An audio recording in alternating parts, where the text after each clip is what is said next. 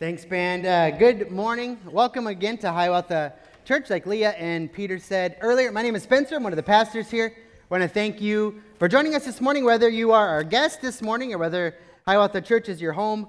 We're glad you're here. Uh, New Year's Eve day is a great day uh, to go to church. And so thank you for being here this morning. We're actually going to take a break from our series in 1st and 2nd Samuel, and we're going to uh, do an open mic sermon. So basically, I got to pick the topic or the theme or the passage. And as we are moving into a new year, uh, we, I just thought this would be a great topic for us. It's, it's been in my mind. I've talked to a lot of you about this similar topic. And as we, uh, yeah, move into the new year, we will be thinking a lot about this. So before I get to that, I want to ask you a question. Who are you? Anyone get this reference? A few. There's a few nods. Uh, Great question. Who are you? So, if, if I had to, or if you had to answer this question, how would you respond? If someone asked you, Who are you? Tell me about you. What is your identity? How would you respond to this question? How would you answer it? And so, like I said, it's New Year's. A lot of people are thinking about New Year's resolutions, maybe right now. How did last year go? What do I want this coming year to be about? What do I want to resolve about my actions, my behavior, who I am? As I kind of move into this new year.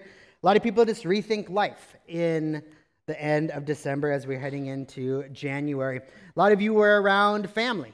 So maybe you're thinking about your family of origin or the people in your life, uh, maybe going to a different location, uh, thinking about you know how you grew up and the people that surrounded you and made you who you are. Maybe you've been away from work for a while, so you haven't been constantly with your boss and your colleagues and your job, and so maybe you've gotten a break and you're thinking through who I am uh, apart from work, or as you're heading back to work, maybe you're thinking about that as well. And so this is just an important question that many of us are just uh, very currently asking about ourselves.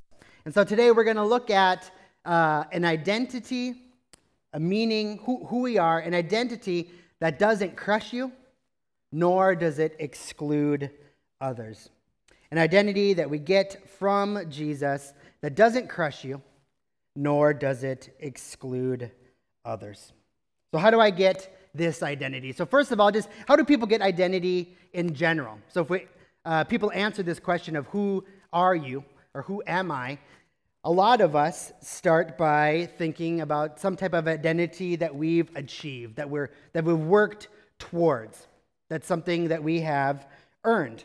And so we can look a number of different ways to find this identity, and we can start by, and many people start by, just looking outward.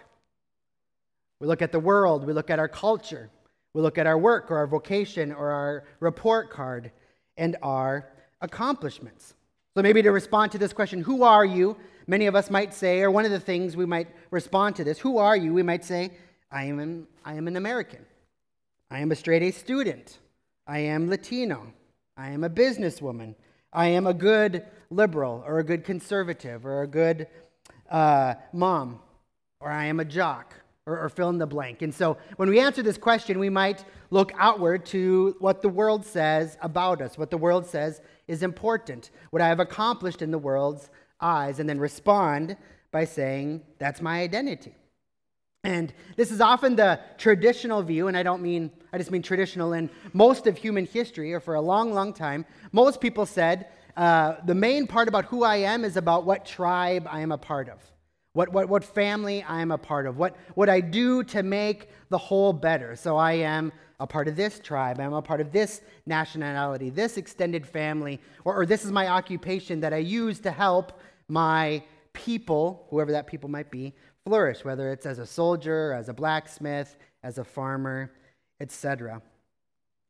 And so, in this traditional view, we, we look to what the world says about us. So, who you are, your value, and your meaning under this idea, as we look outward, your identity is determined by others and by you fitting in by your nationality, by your accomplishments, by how you make the whole succeed.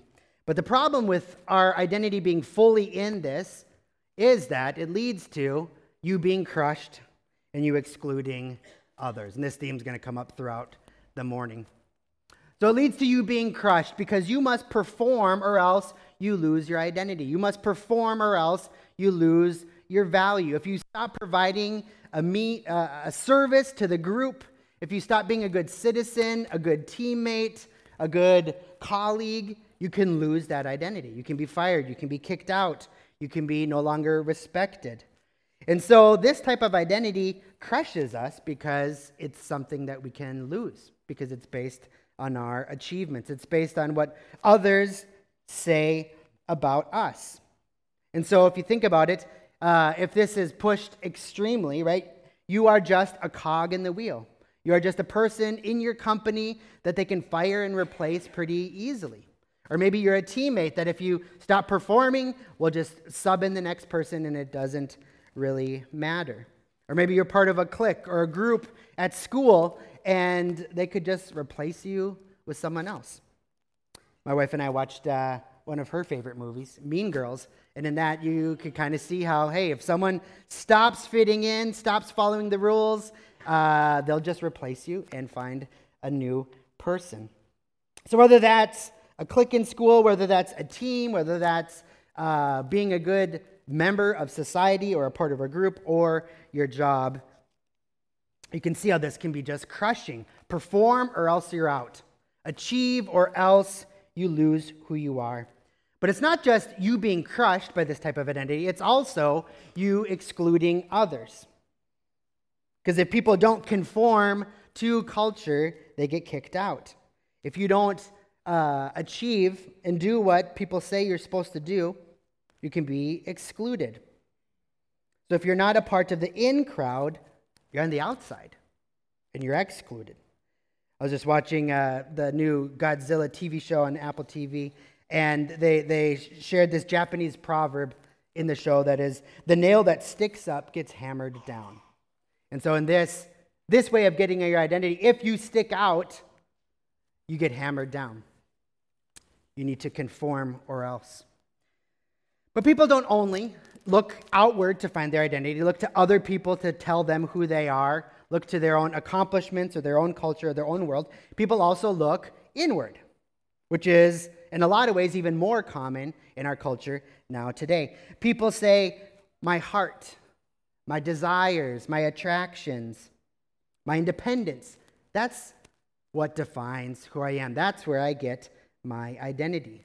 I listen to my inner self, I listen to my heart, I listen to my mind. And this is as opposed to the traditional view that got it from whatever culture or group you were a part of. This is the more modern idea that is very hyper focused on the self or individualism that says, I get to decide fully who I am. No one else gets to put an identity on me. I get to pick everything about myself. So, on, under this uh, way of thinking, by looking inward to get our identity, who you are, your value, and your meaning is not determined by others, but is determined solely by you. What you feel, how you identify, what your heart and your desires are telling you. Phrases like, I must be true to myself. I have to follow my heart. I need to embrace my desires. My heart will guide me, etc., etc., would be kind of mantras of this view. I have to be true to myself. And uh, pick up any piece of, of literature or story or movie, this is a very, very strong theme. Don't let culture, tradition, uh, even your, your team, your group, your family tell you what to do. You must follow your own heart.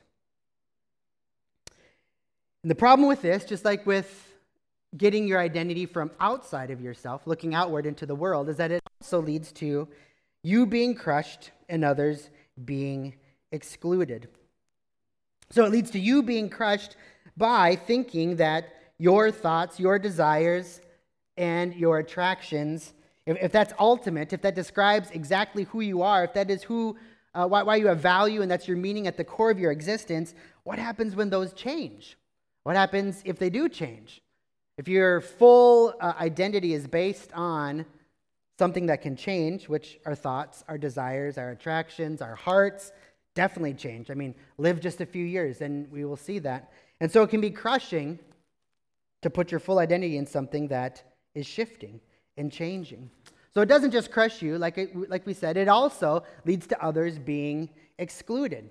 So if, if my main thought is not to care about others, or to think about society, or think about my groups, my family, my workplace, my team, my colleagues, if I'm only thinking about myself, then if other people think differently, act differently, live differently, then I exclude them, right? It just makes sense, and we see this happen all the time. So whether you get your identity from outside or from inside, whether you look outward or inward or both, we all do both to some extent. When your identity is achieved, when your identity is earned, our driving motivations are either fear or pride. When our identity comes from outside of us, the world speaking into us, or our hearts making that decision, the driving motivation is either fear or pride. It's either fear, and we're crushed, like we said earlier. It's, it's, uh, we're, we're guided by the fear of losing it. My identity is in my job title, or, or my record I, I set on the sports team, or how good I look. We're terrified of losing it. Our whole lives will be full of fear because we don't want to lose it or uh, a fear of not being accepted will drive us, or a fear of wasting your life, or a fear of death. That can be one of our main motivations, or the fear of pride, which leads to excluding others. If you have arrived, if you are where you want to be, if you are popular, if you are succeeding, if you are secure, if you are wealthy, if you are accepted, then you're going to have pride because you're where you want to be. And it's going to be very easily to exclude others who are not there, who haven't worked as hard, who have not succeeded, who have more mistakes in their past, who come from a different place. A great example of both of these, getting your identity from outside and inside your own hearts, and how it leads to great fear and pride, crushing both at the same time. Matthew Perry, who is a, the, one of the stars of the TV show Friends, recently passed away. In his memoir, uh, Friends, Lovers, and the Big Terrible Thing, he writes exactly about this. Speaking of his Friends cast, if you don't know, Friends was a sitcom that was top of the charts for forever. He writes, We, speaking of his TV show and his cast, we were the very definition of prime time, when prime time still mattered. The gold rush of television. Pretty soon, we hit the top 10, then the top five, and we would stay there uh, for a decade. This is unheard of still. So here it was fame, just as we predicted. Friends was huge, and I couldn't jeopardize that. I loved my co stars, my co actors. I loved the scripts. I loved everything about the show. But I was also struggling with my addictions, which only added to my sense of shame. I had a secret, and no one could know. And even making the shows could be painful, as I admitted at the reunion in 2020. I felt like I was going to die if the live audience didn't laugh. And it's not healthy for sure, but I would sometimes say a line and they wouldn't laugh, and I would sweat and just like go into convulsions. If I didn't get the laugh I was supposed to get, I would freak out.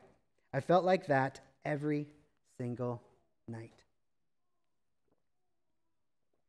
So, even at the pinnacle of fame, popularity, success, and acceptance by everyone, friends, and this actor, Matthew Perry, loved by everyone, because that's how he was getting his identity, he was constantly terrified of losing it. Constantly. He talked about even though he was exactly where he wanted to be for his entire life, he was miserable because he was constantly terrified of not getting the laughs, of, of, of not succeeding, of letting people down. And so he was crushed. An identity that is achieved or earned is inherently insecure. If our identity is about us and what we did to earn it or achieve it, it can be lost.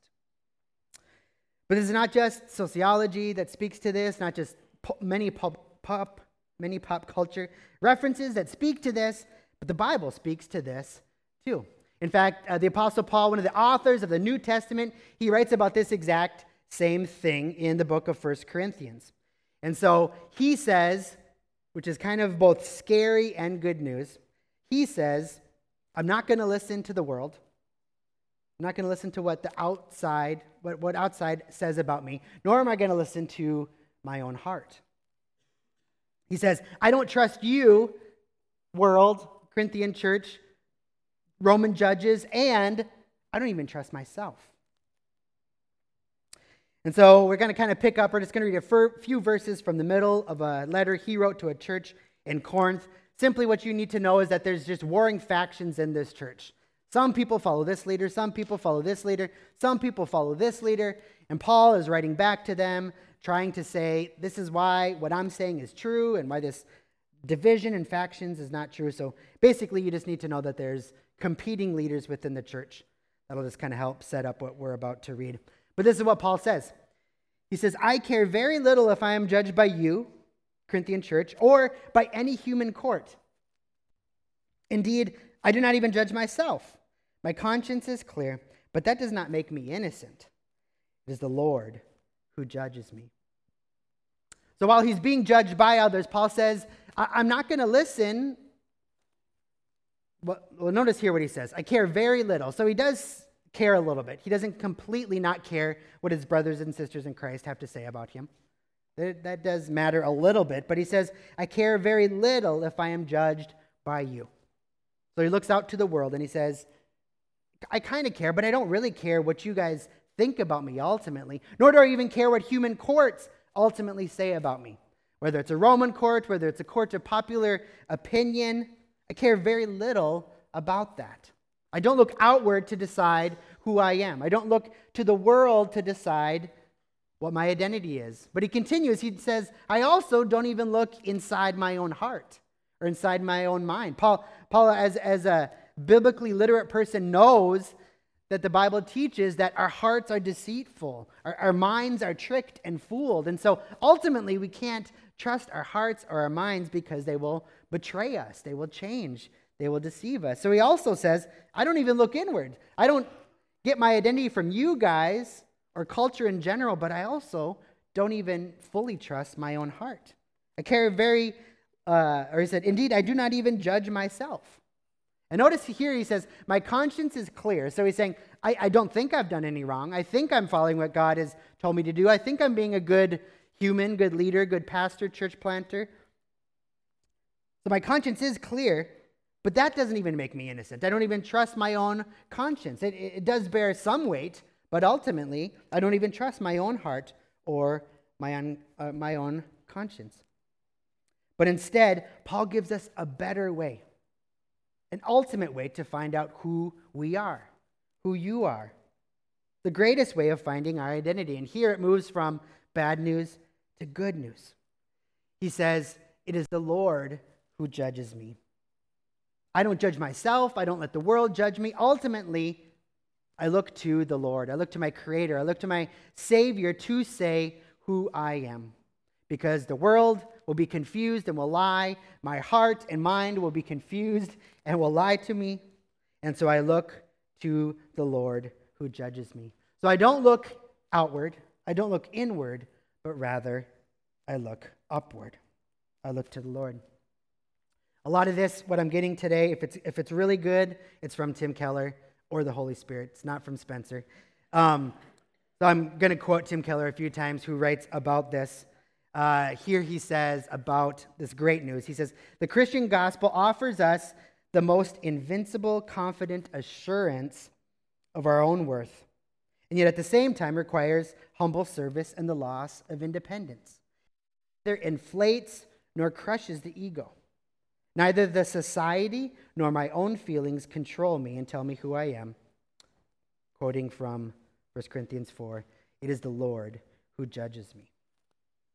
So Keller says the gospel, the good news of Jesus Christ and his death and resurrection and, and identity and faith uh, in that and new life, that offers us the most invincible confidence, assurance of, of who you are that cannot change. And it's outside of us. It's not you earning it, it's not you figuring it out, it's not uh, changing people or cultures, telling you you're valuable, but rather the gospel is the only thing that gives us this unshaking identity and security. Keller actually goes on after this quote to help us see that all across the globe, all throughout human history, the way that this plays out, unlike all other religions that say you must be uh, you must achieve in order to ascend or in order to be accepted, or you must be a part of a certain nationality, or you might be part of a certain group, a certain family, a certain ethnicity. You need to go to a certain place. Unlike all other world religions that say that, Christianity says the opposite. It says you do not, both from the inside or the outside, get your identity, but rather it is gifted. It is received by someone else doing the work. And so he just looks at data that says, so here's just a, a map of the world, and each country, it shows which country, uh, the majority religion in each country. So, of course, the United States has many religions in it, but the uh, majority religion is Christianity. And so, what he does is he just zooms up on the world and he says, if you look at all major religions in the world, they're either connected to an ethnicity, a people group, or a geographical location, or both. But Christianity, unlike all other world religions, is on every single continent and nearly every single people group and nearly every single language because, unlike all other world religions, Christianity, it doesn't matter your gender, it doesn't matter your class, it doesn't matter your ethnicity or your citizenship, it doesn't matter your sexual identity, your achievements, your wealth, your education. The only thing that matters is if you trust in Jesus. Whereas all other world religions, it's about achievement. It's about being a part of a group, about not being a nail that sticks up higher. It's about climbing a mountain or, or denying yourself a certain amount of times, and you can lose it. You can be kicked out of those other faiths, those other religions. And so Keller uses this both as uh, um, support for the idea of getting our identity from outside of ourselves, from above, but also just in the um, truthfulness of the gospel and the beauty of the gospel a, a, a, a religion, a good news, a salvation, an identity that is freely given to anyone who will receive it. Let's continue. Let's get to even more good news that's even more clear, even better news than Paul just saying, The Lord will judge me. I don't trust you. I don't even trust myself. We could look literally a hundred different places in the New Testament to pick up on this. What is the good news? What is this identity we've received from our Savior? But let's just look at Colossians 3 today. Same author, Paul, he writes to another church. He says something similar. He says, Since then, speaking to Christians, speaking to a church, you have been raised with Christ. Set your heart on things above, where Christ is, seated at the right hand of God. Set your mind on things above, not earthly things, for you died, and your life is now hidden with Christ in God. When Christ, who is your life, appears, then you also will appear with him in glory.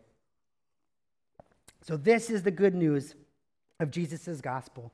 Who you are, your identity, your meaning, is not achieved, it is not earned, but rather is received.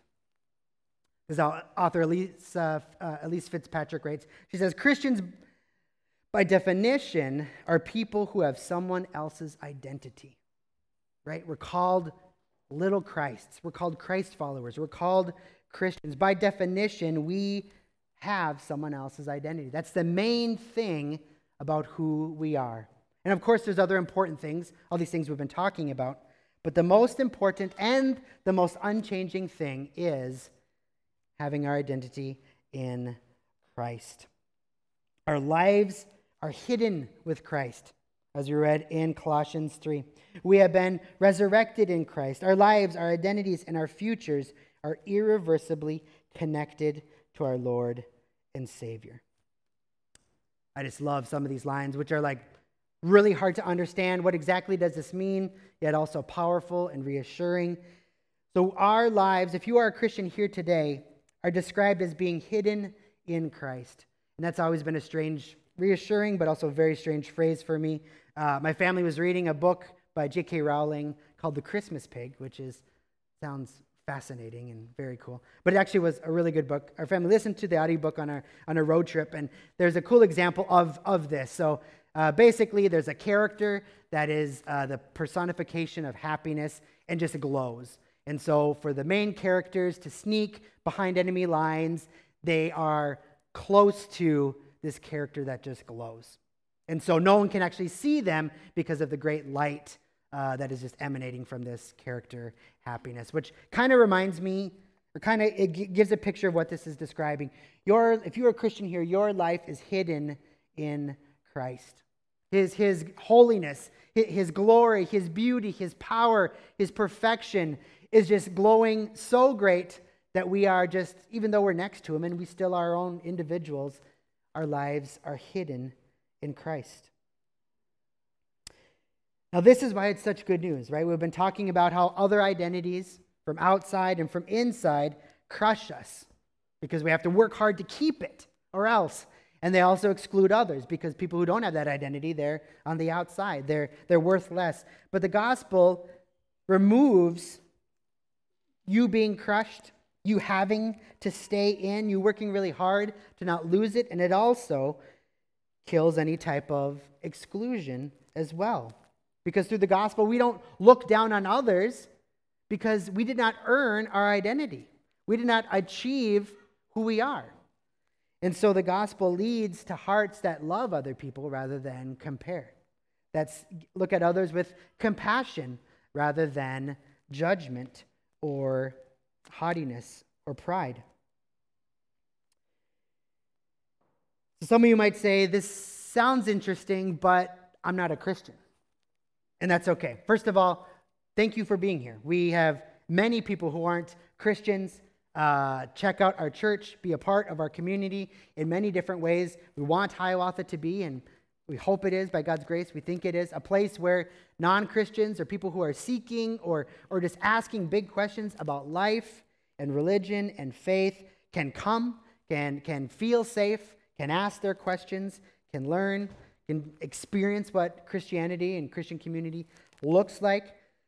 So if you're here, welcome. And we're glad that you're here. Be our guest. Stick around, ask questions, receive.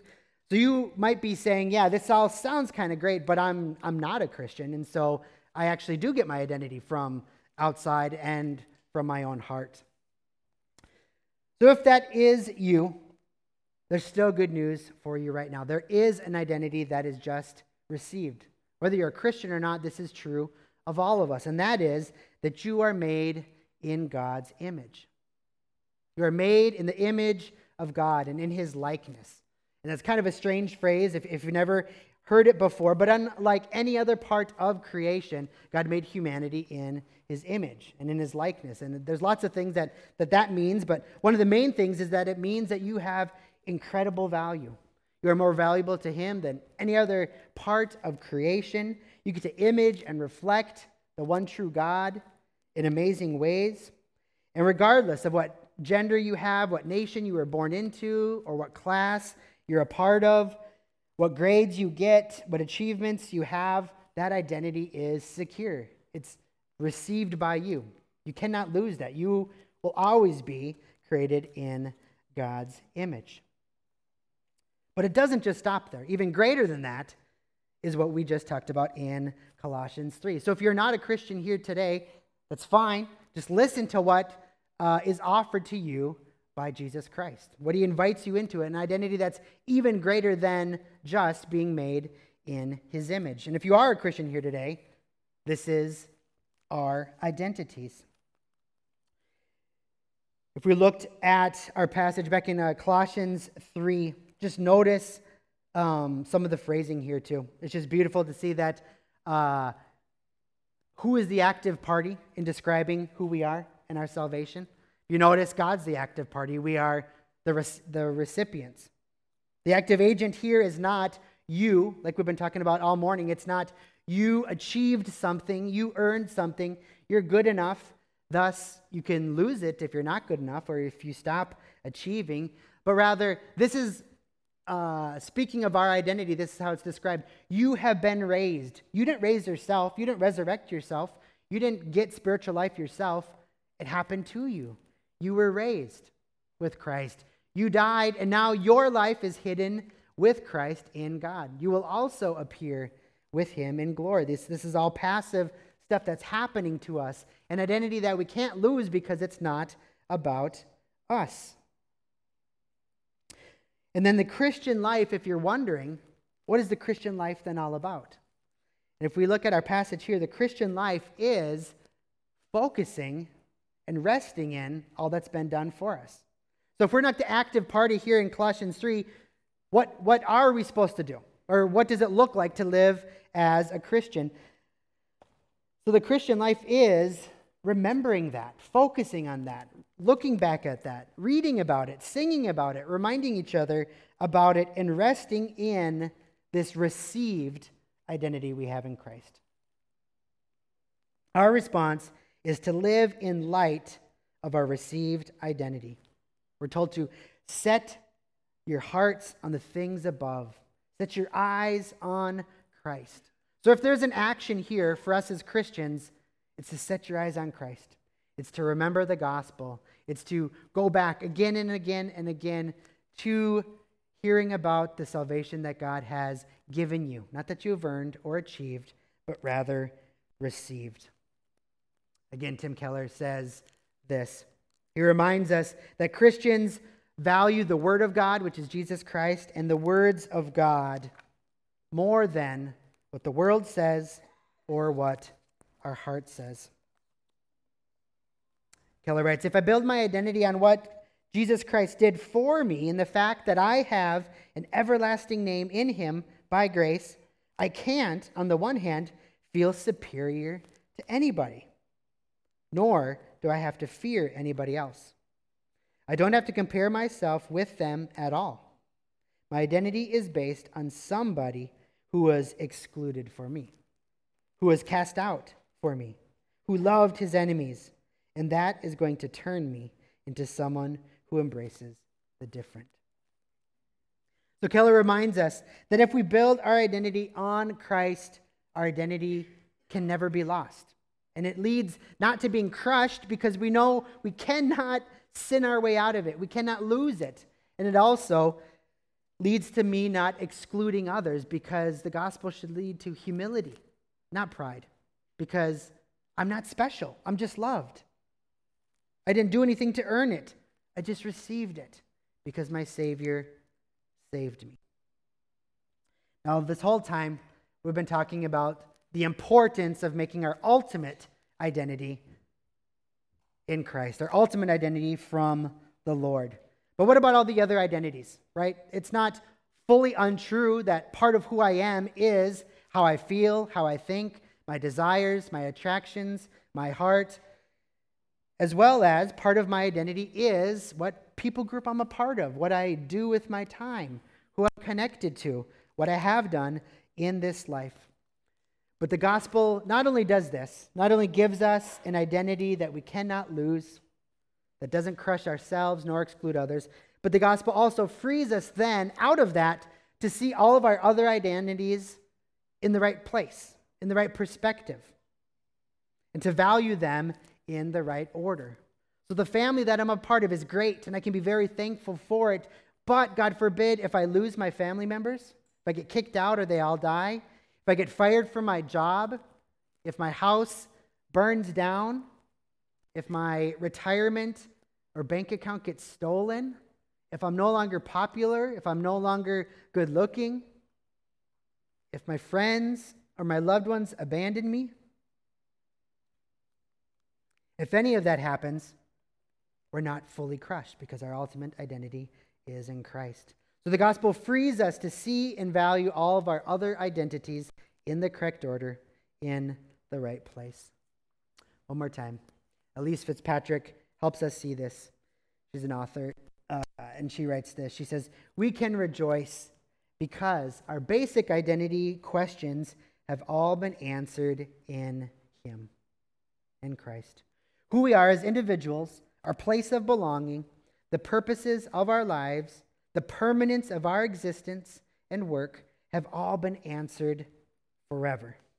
We are loved, welcomed, adopted, united to Him, and forgiven.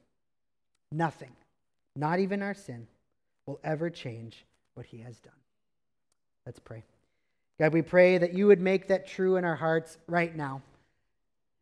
That our identities would be so wrapped up in, so uh, safe and secure and foundational to who we are, that nothing would ultimately shake us. Yes, loved ones dying, losing our jobs, our friends betraying us, great uh, physical or mental health challenges. Yes, they might be very hard, but they will not completely rock us because we have something that is unchanging, an identity that's given to us, that we've received, that comes from outside of ourselves, that comes from our Creator. And so, God, help us to remember that not anything we have done can take us out of your hand and out of your family, nor uh, can even our sin. So, God, give us confidence in our identity that comes from you. Let that be the most important part of, of, of who we are. And then let us see all the other identities, the other gifts that you've given us be uh, lesser and, and, and put in the right place, important but not ultimate.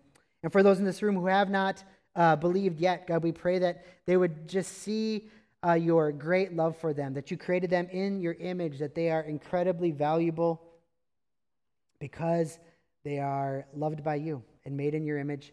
And we pray that they would believe, that they would receive your salvation, your adoption, your uh, resurrection that you give to those who don't earn it, but rather just receive it by putting their trust not in themselves, but their trust in you, Jesus, in your perfect life, your death on the cross for us, your victorious resurrection and ascension. We pray this all in your name, Jesus. Amen.